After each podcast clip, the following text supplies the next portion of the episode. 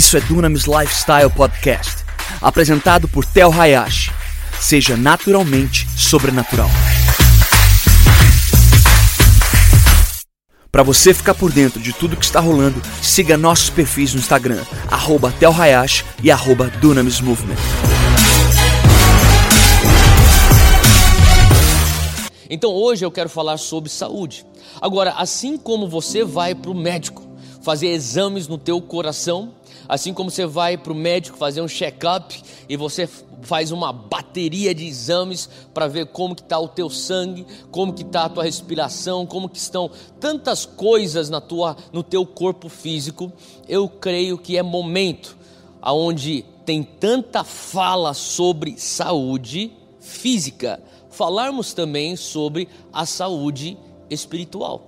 A verdade é que nesses momentos de pandemia, nós não estamos apenas passando por um desafio na área física.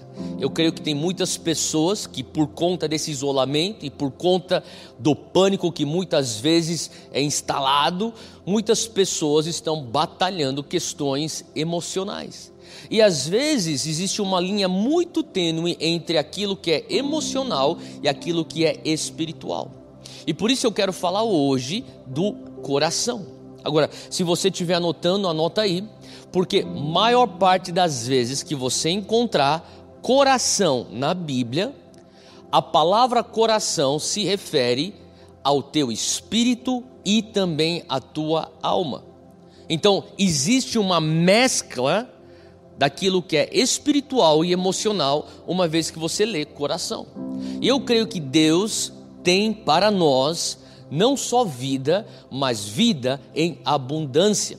Sabe, João 10, versículo 10 diz que ele veio nos trazer vida e vida em abundância. Deus quer que você experimente abundância no teu espírito e também na tua alma, nas tuas emoções. Agora, se você está aqui com a gente na Zion há um tempinho, você já escutou eu muitas vezes fazer menção de que a tua alma ela é composta de uma maneira bem geral. A tua alma ela é composta da tua mente, os teus pensamentos. Ela é composta das suas emoções, os teus sentimentos. E ela também é composta dos seus desejos ou a tua vontade. E quando a gente começa a olhar o nosso coração, nós estamos falando do nosso espírito, mais a nossa mente, nossas emoções e as nossas vontades. Agora, eu queria hoje, para não perder a tradição, trazer para você, trazer para nós como igreja, três áreas onde nós precisamos estar fazendo esse exame, esse check-up, onde nós temos que, temos que estar nos avaliando no coração. São três características que você tem que falar: Deus, eu quero zelar para que o meu coração venha estar nessas três características. A primeira se encontra em Mateus 13. Abra aí comigo em Mateus 13, versículo 11. Mateus 13, versículo 11. E eu vou ler do 11 até o versículo 15. Olha só o que a palavra diz. Jesus está falando com os seus discípulos e os discípulos estão perguntando por que é que o Senhor está falando com eles através de parábolas, mas a nós o Senhor está destrinchando essas parábolas. E no versículo 11 ele respondeu: A vocês, discípulos, foi dado conhecimento dos mistérios do reino dos céus, mas a eles, o público, os fariseus, a, a multidão, os, os espectadores, ele fala: A eles não. Deixa eu só fazer um parênteses aqui. Se você quer ter acesso aos mistérios e os segredos de Deus, os segredos do reino de Deus, isso está apenas à disposição daqueles que têm compromisso. Fala comigo, sempre tem mais. Sabe por quê? Porque quando você se tranca no secreto, quando você decide ir fundo, a palavra diz lá em Salmos que um abismo puxa outro abismo. O que quer dizer isso? Quando você vai para profundidade, sabe? Um abismo puxa outro abismo. Ele vai, a, a maneira que você tem compromisso em ir fundo, ele também vai ter o compromisso de desvendar, desvendar as profundidades. Um abismo puxa outro abismo. Então aqui Jesus está dizendo: os mistérios são para aqueles que são comprometidos. Os segredos são para aqueles que têm aliança. Como que está hoje a tua aliança com Deus? Versículo 12, ele diz: A quem tem será dado. Olha só que interessante. Ele está dizendo: se você tem algo, eu vou te dar mais. Sabe, eu creio que muitas vezes nós somos tomados por uma mentalidade humanista do que é justiça. Olha só o que ele está dizendo, versículo 12: A quem tem será dado, e este terá em grande quantidade. De quem não tem, até o que tem lhe será tirado. O que, que Jesus está falando? Olha, se você tem intimidade comigo, eu vou te dar mais intimidade. Agora, se você não tem intimidade, a mente humana, muitas vezes humanista, pensaria: Uau, tem que ser igual para todo mundo. Não, não, não. Deus vai honrar os teus sacrifícios. O Senhor vai honrar a tua dedicação. O Senhor vai recompensar a tua consagração. Se você fala, Deus, eu já tenho revelação de quem tu és, eu já tenho acesso aos mistérios do reino, mas eu quero mais. Deus olha essa fome no teu coração, ele recompensa a tua fome. Ao passo que muitas vezes, como seres humanos, nós pensamos de uma outra maneira que o justo seria dar mistério para todo mundo, dar os segredos do reino para todo mundo, um pouquinho para todo mundo, para todo mundo tá igual. E Jesus fala: não, não, não, não. Quem tem vai ter mais. Quem não tem, até o pouco que tem vai ser tirado. Por quê? Porque ele está operando aqui numa mentalidade de mordomia é o princípio da mordomia. Se você for fiel com o que você tem, você se mostra então aprovado para receber mais. Isso tem a ver com intimidade, isso tem a ver com revelação, isso tem a ver com experiências no secreto com Deus. Se você tem e busca mais, um abismo puxa outro abismo. Versículo 13: Por essa razão eu lhes falo por parábolas Olha só, versículo 13 ele diz: Porque vendo eles não veem, e ouvindo eles não ouvem e nem entendem. Versículo 14: Nele se cumpre a profecia de Isaías: Ainda que estejam sempre ouvindo, vocês nunca entenderão, ainda que estejam sempre vendo, jamais perceberão, pois, versículo 15 é chave: Pois o coração deste povo se tornou insensível Olha, se estiver anotando, anote isso aí. Tem uma outra versão que diz: Pois o coração deste povo se tornou endurecido. De má vontade ouviram com os seus ouvidos e fecharam os seus olhos. O coração duro, o coração insensível, ele está diante do Deus Todo-Poderoso, diante do Espírito Santo, diante do Messias, Jesus Cristo, e mesmo assim tem má vontade. Se ele quiser, ele fala comigo. Se ele quer que eu faça algo, ele tem que me mostrar. Esse tipo de atitude passiva, indiferente, arrogante, são evidências de um coração duro. E Jesus fala: olha, esse coração não vai receber mais, porque a pessoa que já tem um pouquinho, mas tem um coração que está disposto, essa pessoa vai ter mais. A pessoa que fala assim: Deus, eu tenho algo que eu já recebi, eu valorizo tanto, eu não vou simplesmente escutar com má vontade, mas eu vou estar com o coração disposto, com fome. Esse coração recebe mais. Ele diz no versículo 15: Se assim não fosse, poderiam ver com os olhos, ouvir com os ouvidos, entender com o coração. Olha só, sabia que o teu coração pode entender? O teu coração pode discernir, o teu coração, na condição adequada, pode começar a ter uma leitura espiritual do que está acontecendo e aquilo que Deus quer te indicar. Tem muita gente que não escuta a voz de Deus porque tem um coração duro. Agora, olha só, ouvir com os ouvidos, entender com o coração e converter-se, e eu os procuraria. Então, a primeira característica que nós temos que ter é um coração macio. Se você estiver anotando, você anota aí número um, coração macio. Quais são as características de um coração saudável? A primeira característica é um coração macio. É um coração que é sensível. Não é um coração duro, insensível, mas é um coração que, sabe, está completamente faminto, disposto, sensível, maleável, aberto à voz de Deus, à mão de Deus e o tratar de Deus em nossas vidas. Agora, é importante que você também anote isso e que você perceba que no nosso estado original, todos nós tivemos, fomos entregues um coração macio. Desde o início, nós recebemos de Deus um coração macio. Então a pergunta é: se eu recebi um coração macio desde o início, como é que esse coração foi ficando duro? Como que eu chego num ponto na minha vida onde eu tenho um coração insensível? A resposta é que a dureza de coração acontece aos poucos. E nós precisamos perceber como é que essa dureza acontece, porque é justamente isso que temos que evitar. Sabe, uma, da man, uma das maneiras que você consegue proteger a maciez do teu coração é você valorizando a primeira voz de Deus na tua vida.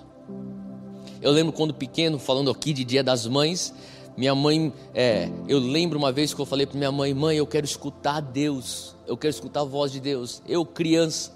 Ela falou assim: Você escuta Deus. Falei, Deus, não, não, não, mãe, eu quero escutar que nem a senhora fala, que a senhora escuta, que, que o vovô, o meu, o meu avô, pai dela escuta, eu, eu, eu quero escutar Deus. E minha mãe falou: quando você escuta a voz da tua consciência, você já escutou Deus. Em outras palavras, a primeira voz que o ser humano recebe de Deus se chama consciência. Você sabia disso? E a coisa linda de tudo isso é que se nós protegermos a nossa consciência, se nós blindarmos a nossa consciência de se tornar cauterizada, eu falo para você, é uma maneira e talvez a principal de você manter o teu coração num estado de maciez. Se formos fiéis nas primeiras coisas, sabe, olha, olha só o que Jesus acabou de dizer para a gente em Mateus 13. Ele fala assim: a quem tem será dado. Você já tem a palavra de Deus. A quem tem será dado. Você já tem a voz da consciência. A quem tem será dado. Você já começou recebendo um coração macio. Se nós formos fiéis com isso, eu tenho certeza que o Senhor vai per permitir com que nós venhamos experimentar mais mistérios, ao passo que o nosso e à medida que o nosso coração permanece macio. Abra aí comigo em 1 João, capítulo 3, versículo 18. Olha só o que a palavra diz para nós em 1 João 3, 18.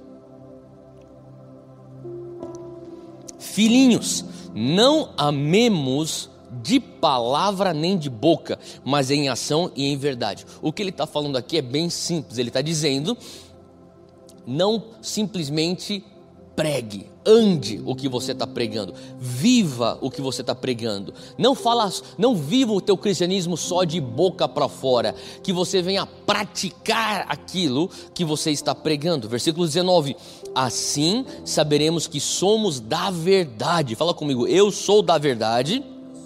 E olha só, se você é da verdade, ele fala assim: e tranquilizaremos o nosso coração diante dele. O teu coração vai ter tranquilidade uma vez, sabe, pessoas estão falando, Theo, eu estou muito ansioso, pastor, eu, tô, eu, eu, tô, eu, eu, eu, tenho que ter tranquilidade, um pouco de paz esse mundo, parece que não, não sossega, toda vez que a gente liga a televisão, a internet, tem mais notícia ruim, é mais crise, é mais aquilo. Deixa eu te falar uma coisa, se você tem um compromisso com a verdade, você vai ser você vai ter tranquilidade no teu coração, é o que a palavra diz. Ele diz assim, ó, se você praticar aquilo que você lê, você vai ter paz no coração. Versículo 20, olha só o que ele diz: quando o nosso coração nos condenar. Agora, deixa eu explicar o que está acontecendo aqui. Na, na, verdade, vamos continuar aqui no versículo 20, porque Deus é maior do que o nosso coração e sabe todas as coisas. Isso aqui é muito importante você entender.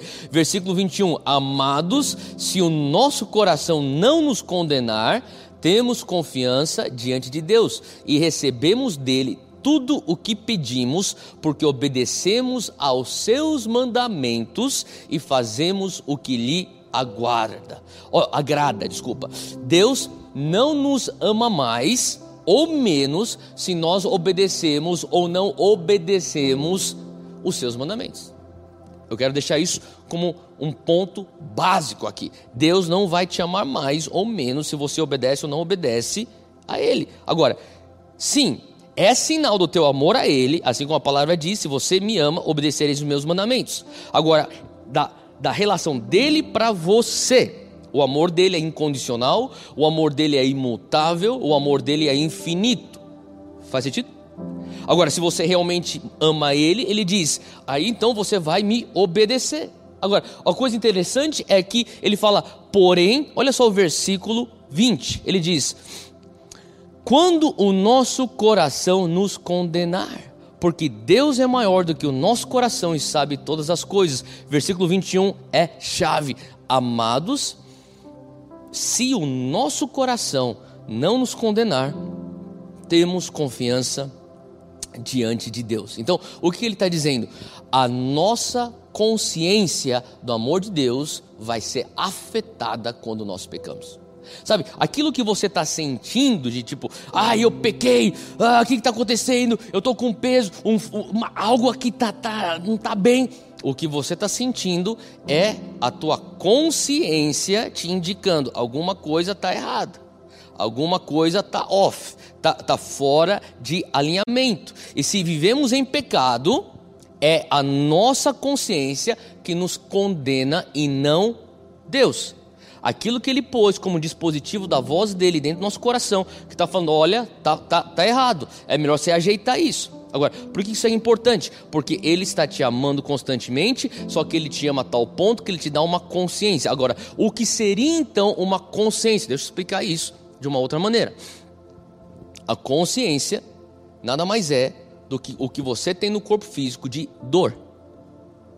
Pensa comigo. Um dia você está andando descalço na praia. Você sai da areia e você vai para o calçadão da praia e você está caminhando e você pisa num caco de vidro. Já parou para pensar nisso? Aí automaticamente, só de você pensar, eu pisando num caco de vidro, algo dentro de você faz. Certo? Agora deixa eu te falar uma coisa: você não tem sistema nervoso, então você não sente dor. Então você começa a andar. E você quer correr atrás, você quer ir atrás de um picolé que está a 500 metros de onde você pôs tua barraca. Então você vai andar 500 metros afundando esse caco de vidro na planta do teu pé. Só que você está com tanta vontade de ter o picolé que você não está nem percebendo o rastro de sangue que você está permitindo a se escorrer pelo calçadão. Eu sei, é um pouco gráfico o que eu estou te falando. Mas você vai lá, você está andando e tem um caco de vidro desse tamanho na planta do teu pé. Agora, você pegou teu picolé, você está, nossa, eu, eu gosto tanto de picolé. E você está tão feliz com o teu picolé.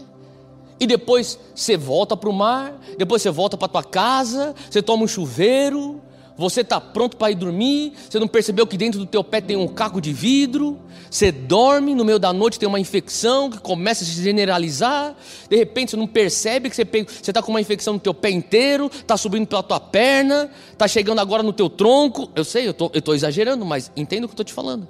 Sabe por que, que você não percebeu isso? Porque aquilo que te feriu não foi indicado, existe um ferimento através da dor porque você não sente dor. Tem pessoas que estão ferindo suas consciências, eles não têm um sistema nervoso espiritual, um sistema nervoso na alma. Então a pessoa, ela é ferida e não percebe que ela está sendo prejudicada. Então a tua consciência do amor de Deus na tua vida é essencial para você estar vivo, assim como sentir dor é essencial para você permanecer saudável. Faz sentido?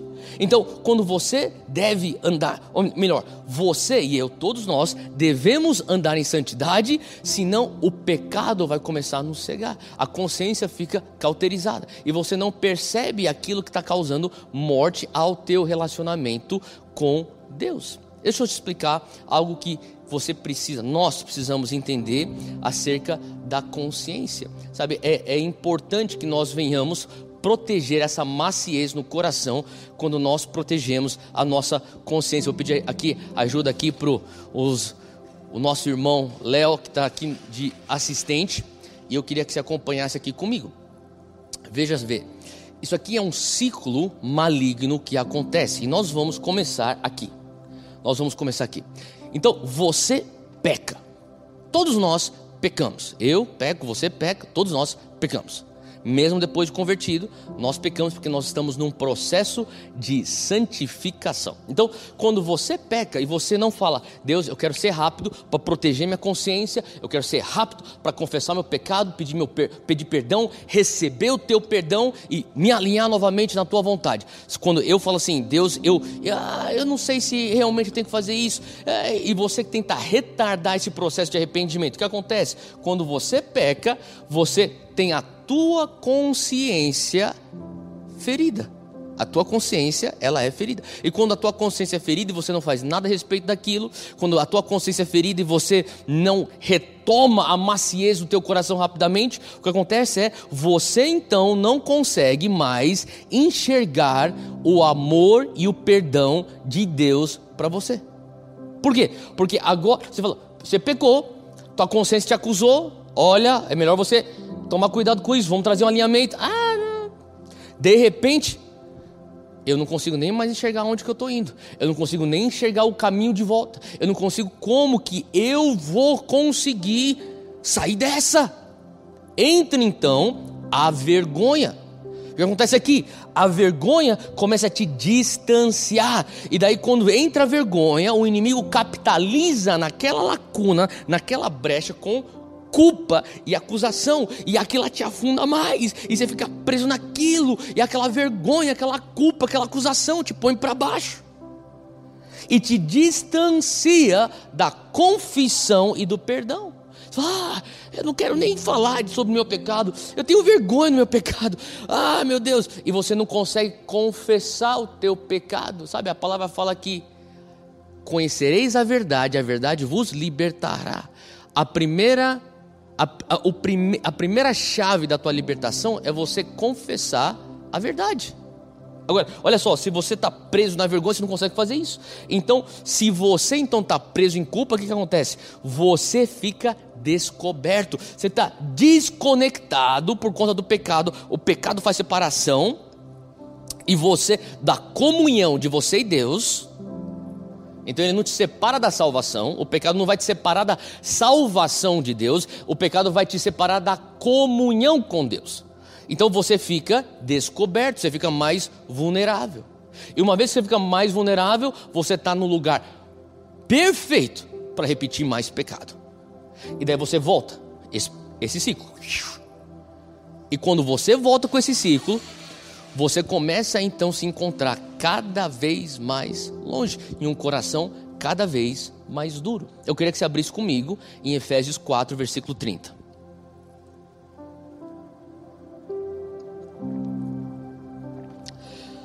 Efésios 4, versículo 30 diz assim: Não entristeçam o Espírito Santo de Deus, com o qual vocês foram selados para o dia da redenção. Antes de nós entrarmos no segundo ponto, entenda uma coisa: você foi selado para o dia da redenção. A tua salvação vem através desse selo de aprovação que o Espírito Santo traz. Agora ele fala assim: não entristeça o Espírito Santo. Então ele está nos lembrando aqui: você pode, número um, entristecer o Espírito Santo. Você é salvo, número dois, e selado pelo próprio Espírito Santo. O fato que o Espírito Santo mora dentro de você é a evidência que você é salvo, porque o Espírito Santo não conseguiria ficar dentro de um espírito que não é regenerado. E quando você aceitou Jesus no teu coração, quando você nasceu de novo, foi o teu espírito que foi regenerado, não foi tua alma, foi o teu espírito. Então o Espírito Santo fala: Olha, eu vou fazer morada é aonde? No teu espírito. Lembrando que você é feito de corpo, alma e espírito. Então aonde que ele vai ser, vai fazer morada? No teu espírito. Ele fala assim: olha, não entristeça o Espírito Santo que está dentro do teu espírito. Lembre-se que ele está falando em Efésios 4 para cristãos. São pessoas crentes, são convertidos, que nem eu e você. E se você não é convertido, não tem problema, você vai poder tomar essa decisão ainda hoje. Mas ele está falando, não entristeça o Espírito Santo que está em você, com o qual você já foi selado para o dia da redenção. Quando você peca, você não perde a salvação, mas quando você peca, você perde comunhão, você perde intimidade, você perde conexão. Faz sentido? A tua salvação, ela não é em cima de obras, portanto não são obras que vai fazer você perder ela, mas se você realmente é salvo, você vai dar frutos de arrependimento. Então a pessoa que realmente foi salva, ela vai dar fruto daquilo que ela realmente experimentou no seu espírito. E se aquilo que começa no teu espírito tem que ser dado o gatilho para um processo de santificação que afeta a tua alma. Agora, isso tem a ver com o coração macio, é o que vai manter o teu coração macio. Agora, a segunda coisa que é importante nós entendermos, número dois, eu e você, nós precisamos de um coração que é inteiro. Coração que é inteiro. E quando você vê um coração que é inteiro, Atos 8, abre comigo, Atos 8. Atos 8, versículo 36 põe aqui para mim, Atos 8,36, diz assim: E indo eles caminhando, chegaram ao pé de alguma água, e disse o eunuco: Eis aqui água que impede que eu seja batizado. Olha só o que ele está falando. E diz Filipe: É lícito se credes de todo o coração. Um coração inteiro, não metade do coração, não um terço do coração, coração inteiro. E respondendo, respondendo ele, ele disse: creio que Jesus Cristo é o Filho de Deus. Abre comigo Jeremias 24, versículo 7. Jeremias 24, versículo 7 diz assim: Darei a eles um coração para que conheçam. Sabe, a própria a própria habilidade, a própria condição para você crer, ele que te deu. Então ele fala assim: Olha, eu darei a eles um coração para que conheçam, porque eu sou o Senhor eles serão meu povo e eu serei o seu Deus, pois se converterão a mim de todo o coração. Sabe, o Senhor está esperando um povo que se converte a Ele de todo o coração. Um povo que está entregue a Ele de todo o coração. Um povo que não pensa, domingo é um dia sagrado, segunda, terça, quarta, quinta, sexta e sábado eu faço o que eu acho que é bom para mim e para minha família. Não, não, não, não. É um povo que fala: Jesus tem a palavra final na minha vida todos os dias, em todas as áreas, em todas as circunstâncias. Isso é um coração inteiro. Faz sentido? É isso que o Senhor está procurando: um coração macio, um coração inteiro. E por que, que é tão importante você ter uma conversão de todo coração? Por que é importante você estar caminhando com Jesus com o coração completamente entregue? Tiago capítulo 4, versículo 8. Abre comigo aí. Tiago 4, 8 diz assim: Aproximem-se de Deus e ele se aproximará de vocês. Pecadores, limpem as mãos, e vocês que têm a mente dividida, purifiquem o coração. O que quer dizer isso? Ele está falando assim: olha, você, ele está falando para uma igreja, o Tiago está falando para a igreja neotestamentária, Tiago está falando para aqueles que estão debaixo da graça, e ele está chamando vocês pecadores, purifiquem o teu coração. Aproxime-se de Deus. Limpem as mãos. você que tem mente dividida. Agora, eu quero que você entenda que quando ele está falando aqui em mente dividida, ele também está se referindo à alma. Lembra que a alma é feita da tua mente, dos teus sentimentos e dos teus desejos? Então, a, o pecado, a iniquidade, a tua incredulidade. Escuta o que eu estou te falando. Teu pecado, a tua iniquidade, a tua incredulidade vem de onde? Do nosso coração. Não do nosso espírito, mas da nossa alma. O teu espírito já foi regenerado. Lembra que eu falei que o Espírito Santo, no novo nascimento, vem fazer morada aonde? Na tua alma? Não, ele foi fazer morada no teu espírito. Então, o teu espírito é regenerado, mas aonde você começa a ver o pecado atuando é na tua alma. E por isso que aquilo que é a verdade do teu espírito precisa começar a transformar a tua alma. É o que nós chamamos de metanoia, renovação da vossa mente. É o processo de santificação que é tão necessário para todo crente. Agora, veja bem, quando a gente fala sobre coração, lembra que eu falei? Nós estamos falando aqui de alma e de espírito na Bíblia maior parte das vezes, eu não diria todas, mas a maior parte das vezes, aonde na palavra você lê coração, se refere à junção ou à combinação da tua alma e do teu espírito. E a tua alma, ela envolve a tua mente e é na tua alma que a tua personalidade está escondida. É na minha alma que está a minha personalidade. Então a minha alma é o centro dos meus desejos. A minha alma é o centro dos meus apetites, das minhas percepções, da minha consciência, dos meus impulsos. É lá que ele está falando: eu quero que você me entregue totalmente essa área. Eu quero estar totalmente nos teus apetites, nos teus impulsos, na tua consciência. Faz sentido? Nos teus pensamentos, na tua percepção. A tua alma não se converte. É o teu espírito que se converte, mas nós vemos o fruto da transformação quando nós dizemos sim a, re, a metanoia, a renovação da nossa mente. E por final, nós precisamos não só de um coração macio, não só de um coração inteiro, nós precisamos de um coração que é firme. Fala comigo, firmeza. É isso que Deus procura, um coração que é firme. Segundo Crônicas, capítulo 12. Segundo Crônicas, capítulo 12, versículo 13. Abre aí comigo, diz assim: isso aqui, é, isso aqui está falando sobre o neto do rei Davi.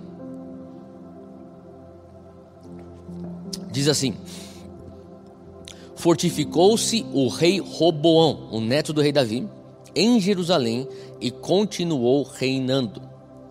Roboão era da idade de 41 anos quando começou a reinar e 17 anos ele reinou em Jerusalém, a cidade que o Senhor escolheu dentre todas as tribos de Israel para pôr ali o seu nome. Era o nome de sua mãe, Naamá, a Amonita. Olha, presta atenção agora nessa frase. Roboão fez o que era mal, porque não preparou o seu coração para buscar Deus ele não posicionou, ele não fixou o seu coração para buscar Deus. Então, o que acontece? O rei Roboão, como muitos de nós, ele começa bem, mas ao longo do caminho, ele vai se desviando dos caminhos do Senhor. Quantas pessoas você conhece que começaram bem e aos poucos foram se esfriando, foram se desviando, porque não se posicionaram com o coração firme, fixos para buscar o Senhor, que nem está escrito aqui no versículo 14 de 2 Crônicas, capítulo 12. Sabe, um coração firme, se estiver anotando, anota isso. Um coração firme, o que, que é um coração firme? É um coração posicionado, é um coração constante, é um coração que não é sujeito a mudanças ou variações. É um coração que está todo dia lá toda semana lá, todo mês lá. Não importa, temporadas mudam, mas aquele coração está firme. Agora, eu já escutei muitas pessoas falando: Theo, eu falei para Deus que eu quero ser usado por Ele, mas Deus não está me usando, Deus não está me promovendo, Deus não está me lançando para o meu destino, Deus não está fazendo com que eu venha cumprir o propósito dele. Deixa eu só te falar uma coisa. Entenda a maneira como eu vou tentar ilustrar isso. A verdade é, se você quer ganhar a confiabilidade das pessoas ao teu redor, se você quer ganhar a confiança das pessoas com quem você tem relacionamento, você precisa ser constante. Concorda comigo? Se você quer ter a confiança do teu líder, se você quer ter a confiança do teu mentor, do teu professor, do teu chefe, dos teus pais, você precisa ser constante. Todo dia eu estou aqui, todo dia eu vou ser responsável, todo dia eu vou entregar o resultado, todo dia você pode contar comigo, todo dia eu estarei à disposição. Essa constância faz com que haja um aumento de confiabilidade ou de confiança. Da mesma maneira com Deus. Deus, estou aqui todo dia. Deus, eu estou aqui à disposição. Deus continua aqui com o coração de servo. Deus continua com o meu coração fixo eu continuo com o meu coração constante. Eu continuo com o meu coração firme.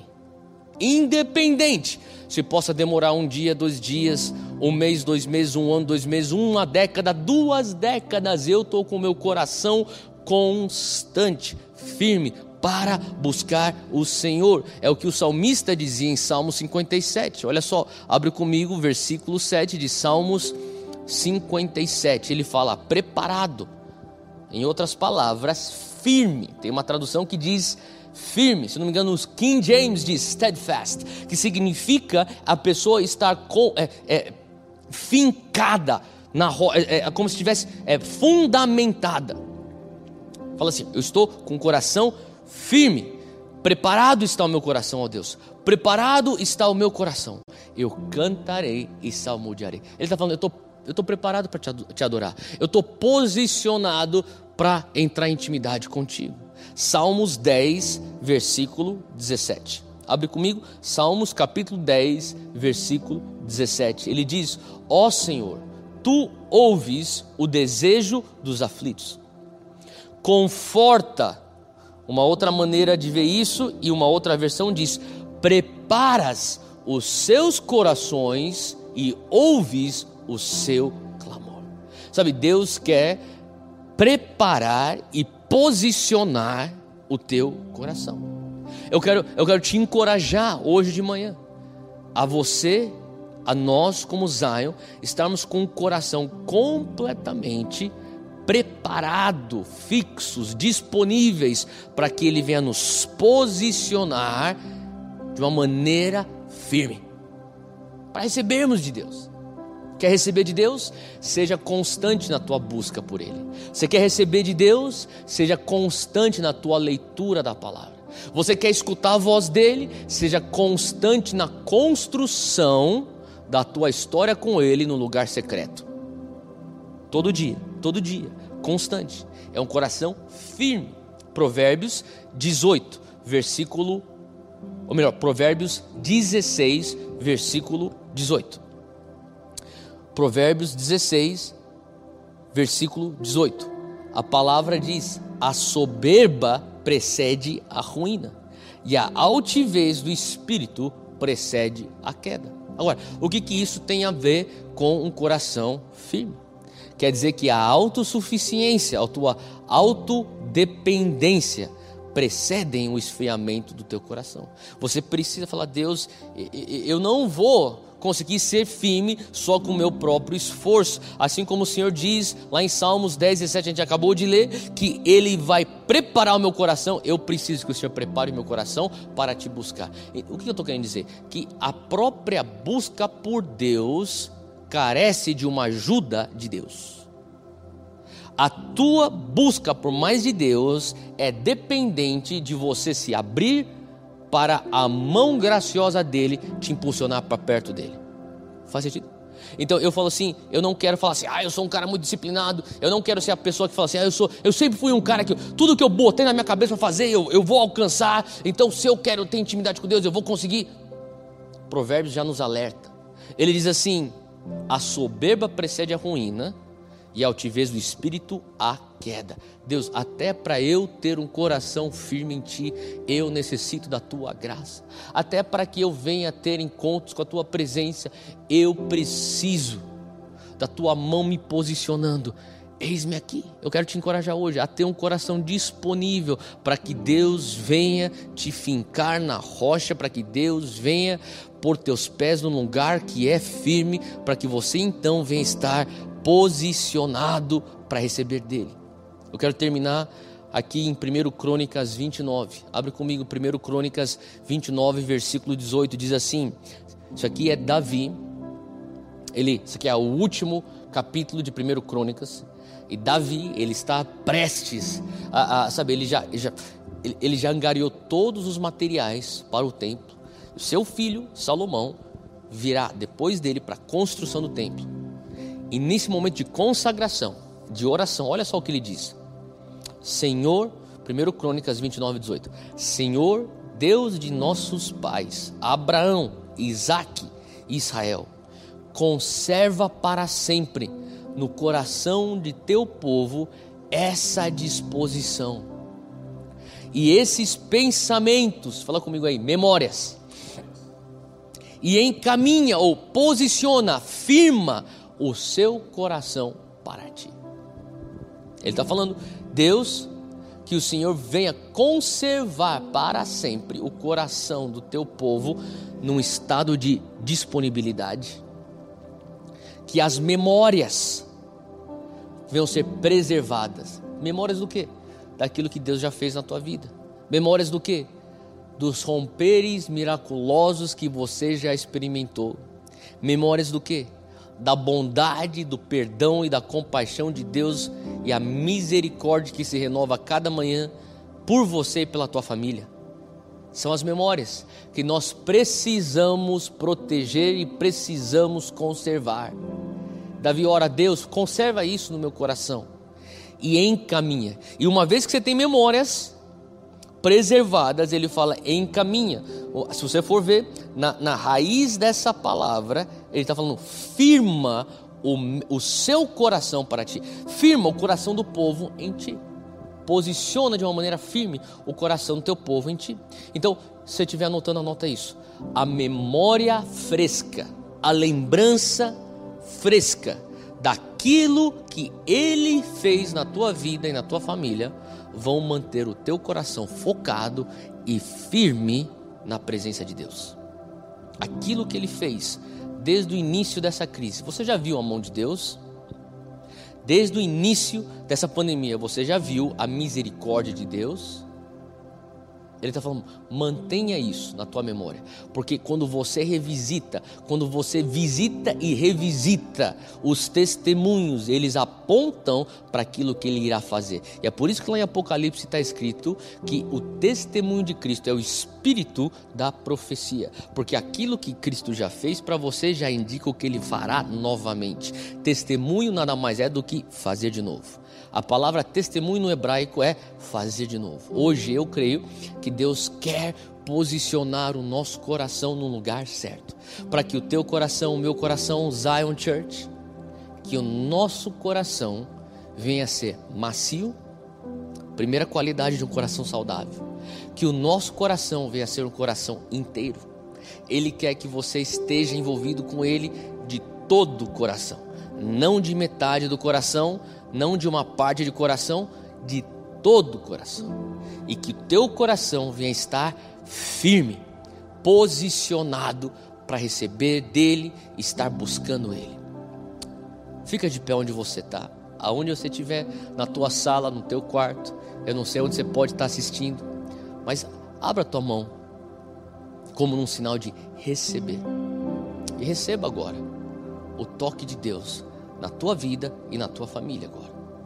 Repita comigo, Senhor Deus, eis aqui o meu coração. Quantas vezes, Deus, eu já senti o meu coração duro, mas hoje na tua presença, transforma, Deus, um coração de pedra em um coração de carne. Transforma, Deus, um coração insensível a voltar a ser sensível. Resgata, Deus, a maciez do meu coração. Eu não quero mais, Deus, te buscar com apenas uma parte do meu coração. Hoje eu digo: eu e minha família serviremos ao Senhor. O coração da minha família é totalmente para ti, em todas as áreas na área das nossas finanças, na área das nossas relações, na área das nossas emoções, nas nossas nas relações interpessoais, nas nossas na nossa espiritualidade, a conversa na nossa mesa, a conversa no nosso quarto, totalmente, inteiramente é teu, é diante de ti e para a tua glória. E mais uma vez, Deus, nós queremos extrair das memórias, extrair dos testemunhos aquilo que Cristo já fez, apontando para aquilo que o Senhor continuará continuará a fazer. Então hoje, Senhor, mais uma vez, posiciona o nosso coração. Nosso coração quer estar firme. Eu quero estar posicionado de uma maneira focada e firme em Ti. Traz saúde ao nosso coração. Em nome de Jesus. Amém.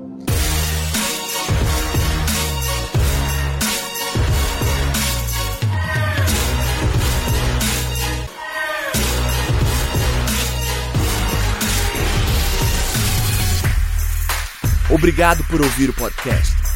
Siga o podcast para receber as últimas atualizações e compartilhe com um amigo essa mensagem.